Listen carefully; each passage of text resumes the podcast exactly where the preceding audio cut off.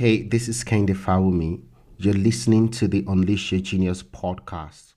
I want to share with you the concept of buying businesses, of acquiring businesses. And this could be a small business, it could be a big business as much as a seven figure business. And there's also a possibility to buy this with mo- no money down. And I just want to explore that. Disclaimer you don't need to do this if you don't have a mentor, an expert who has done similar deals, because there is also the risk of losing money on this, you know, and, and you get, you see why in, in, in um, super soon. So, like I said, a profitable business is definitely a great asset to own. It's a system that works for you and makes you more money without your involvement or with your investment. And what this means is that after buying a profitable business, you can make yourself the manager or the CEO or whatever, because it's your business, right? Or you could say that, okay, I don't have the time for that. I want to pay someone else to do that. I want the CEO that was anyway already there to continue the work and to just keep it going. And I am just basically now just the owner or an investor in that case. Um, and this is a possibility. But what I want you to see is that a business is an asset if it's profitable. Of course, there are businesses that are liabilities because it takes your money and it's not profitable, and then people go bankrupt, you know, with businesses as well. The question is, why should you consider buying a business? Why should you consider buying it instead of starting one, right? Um, you could say that okay, I want to own a business, that, so I go to start one. That's what most people do. Um, but many people, again, in the smaller percentage, would rather just go for buying a business already. And, and uh, it's super easy, right, to, to, to, think of it. Making a business profitable is it requires a lot of time and effort. Over 90% of startup businesses fail. Not every business that starts, you know, succeed. As a matter of fact, in the first, I think, one to five years, 90% fails. And in, in another um, five to 10 years, another 5% fails. And so only a few percentage of, of startups actually succeed. And that's a number that has been constant from time immemorial. It always happens that way. It also involves a lot of sweat, capital, and skill sets to really make a new business work. And you need to be in the game. You need to do the work. You need to get your hands steady to make it work. That's for starting a business. But for buying a business, like an existing business that's already profitable has overcome the startup challenges. That means that it's now established. It, it did not fail. It is now working, right? And the risk is then lower. You inherit also the customer, the processes, the workforce, and the assets that the business have because they already have all these things in place, you know, and you can just get all of that additionally, you know, with owning the business. And these are priceless. Customers, especially, you know, you already have a set of people that are interested in your product or in what you're doing and are ready to just, you know, you just you just inherit that altogether. And again, I also already said it, you can pay others to manage the business for you. So you don't need to be in the game first for I mean, it's up to you in the end. If you want to scale the business, you have the skill set, then you can get, get your hands dirty to making it happen. It sounds all rosy, and I don't want to get an impression that there's no work to do. Just pay someone for a business and you get it, and that's it. It's not like that. that's not the picture I want to paint to you.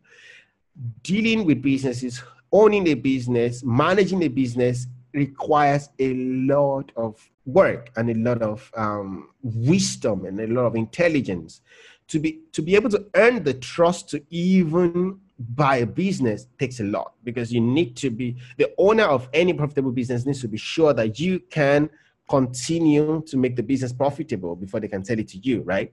So if I if I own a business, I won't just give it all away to just any random person. I would not do that. You have to be able to, you know, show that you have some proven track records or you have the energy and motivation to make this work. You have to care about what I care about. You know, so so just just be clear. So I don't. Uh, the intention here is not to tell you that. Yeah, I don't start a business. Just just buy a business. It's so easy, so simple. That's not the intention, and I hope you get that clearly. So why would someone wants to sell a profitable business, right? I mean, if a business is profitable, why would I sell it? Um, and lots of people sell things for personal problems. People have divorce, sickness, family problems, etc. Um, retirement. Some people are just been in the business for 30 years or more and really just want to retire and just enjoy their lives. Or actually, there are people that anyway also acquired the business and wanted to sell it for a higher price and wanted to sell it so they make a bit of gain from selling it anyway. So there are many reasons actually why people want to sell a profitable business. So don't have the mindset that, okay, everyone that has a profitable business wants to hold on to that profitable business for the rest of their lives, you know. And, and, maybe that's even something else. They can only hold on to it for the rest of their lives, right? At some point, they have to let it go.